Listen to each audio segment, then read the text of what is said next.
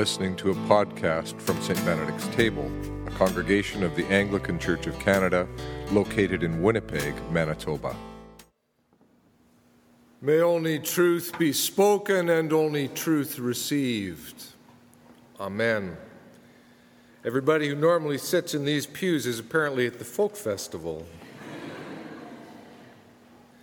this evening, I, I want to again focus us on the reading from Second Corinthians, partly because of what it proclaims about the nature of weakness and power, partly because, without hearing it in the context of Paul's larger letter, it can sound just a bit weird.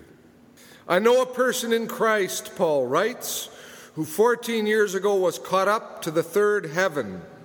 Whether in the body or out of the body, I do not know. God knows. Frankly, without getting a sense of where this is all coming from, you'd be tempted to think that God only knows what Paul is talking about. But if you back up just a chapter in this letter, you'll discover that Paul is concerned to have heard that other teachers have arrived in Corinth claiming to be the true representatives of the Jesus movement, but actually bringing to them what Paul calls another Jesus, a different spirit, a different gospel. He refers to them as super apostles, and that's not meant to be particularly flattering. It isn't clear exactly what the different gospel they're bringing might be, but it does seem that whatever it was, they intended it to, to replace or to supplant Paul's teaching. We also know from other places in the Corinthian letters that the Corinthians were really very attracted to spiritual gifts, to speaking in tongues, to prophesying and visions and the like. Paul had addressed this in his first letter to them, saying, in effect, that while such gifts do have a place, and while he himself had in fact spoken in tongues, there is what he calls a more excellent way. We just sang it, actually.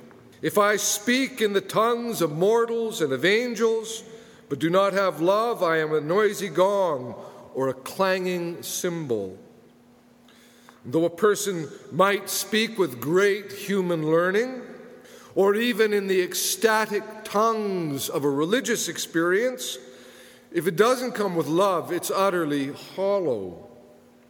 Paul's been trying, in other words, to challenge the Corinthian Christians to place far less emphasis on things grand and intriguing and emotionally intense and outward and to really focus back on Jesus and his claim on us to love. So it's quite possible that these other teachers, the super apostles, have arrived and tried to place the emphasis back on things like tongues and gifts and visions, which would explain why Paul is suddenly referencing a mystical and spiritual experience that he'd had 14 years earlier. I know a person in Christ, he wrote, who 14 years ago was caught up to the third heaven, whether in the body or out of the body, I do not know, God knows. And I know that such a person, whether in the body or out of the body, I do not know, God knows, was caught up into paradise and heard things that are not to be told, that no mortal is permitted to repeat. I know a person, he says, but that's just a kind of a rhetorical device to speak about his own self, his own experiences. He wants them to know that when it comes to the mystical and spiritual experiences, he's got a pretty darn good pedigree but he doesn't want it to be all about Paul and Paul's experiences. He doesn't want them to, to try to land him up on a pedestal as a kind of super apostle. So he rhetorically distances himself from that by using this I know a person phrase. Then, just a few verses later, he says he doesn't want to boast about it or make a big deal about it, so that one may think better of me than what is seen in me or heard from me, even considering the exceptional character of the revelations. They were top drawer revelations, a real, you know, barn burner of a religious experience. But the gospel isn't to be about any one person's spiritual experiences. No, rather, it's to be about Christ and what Christ has done for the whole of the world. And that experience had happened 14 years ago, Paul says, which means it happened after his life in God had been transformed on the Damascus Road. But before he'd written any of his letters, even before he'd set out on his first missionary journey, he was still in formation and transformation as a follower of Jesus when he had that powerful experience. And it was clearly part of what had shaped him. He doesn't entirely understand it, of course. He's not even clear as to whether it had been a, a dream like visionary experience or an actual physical bodily one. But he was given a glimpse of the world beyond this world. He's hesitant to even speak about it, both because he's not wanting to boast or claim that spiritual superhero status but also because what he saw and heard are things that no mortal is permitted to repeat. That's his phrase.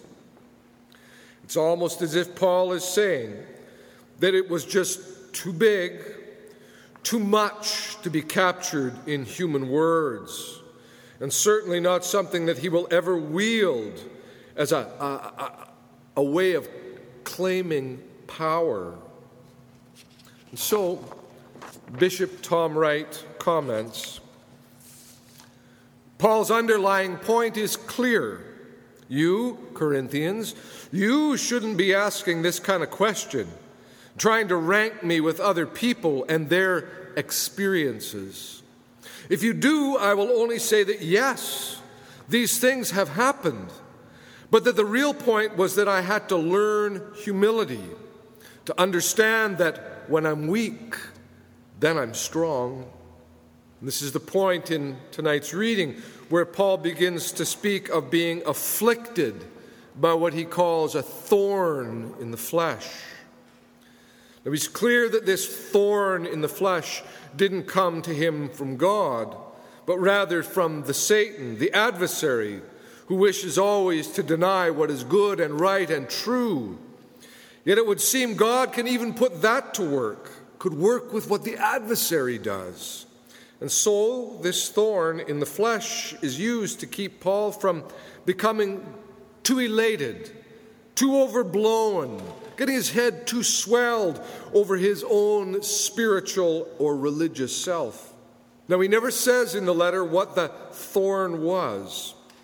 Could well have been a, a physical malady of some sort.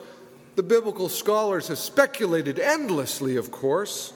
Something to do with his vision. There's some evidence for that. Maybe migraine headaches or, or, or depression. It might have been purely an emotional or spiritual struggle he was living with. Whatever it was, Paul would rather have lived without it. And so he prayed. He prayed to have it taken away. Three times I appealed to the Lord about this, that it would leave me, he writes.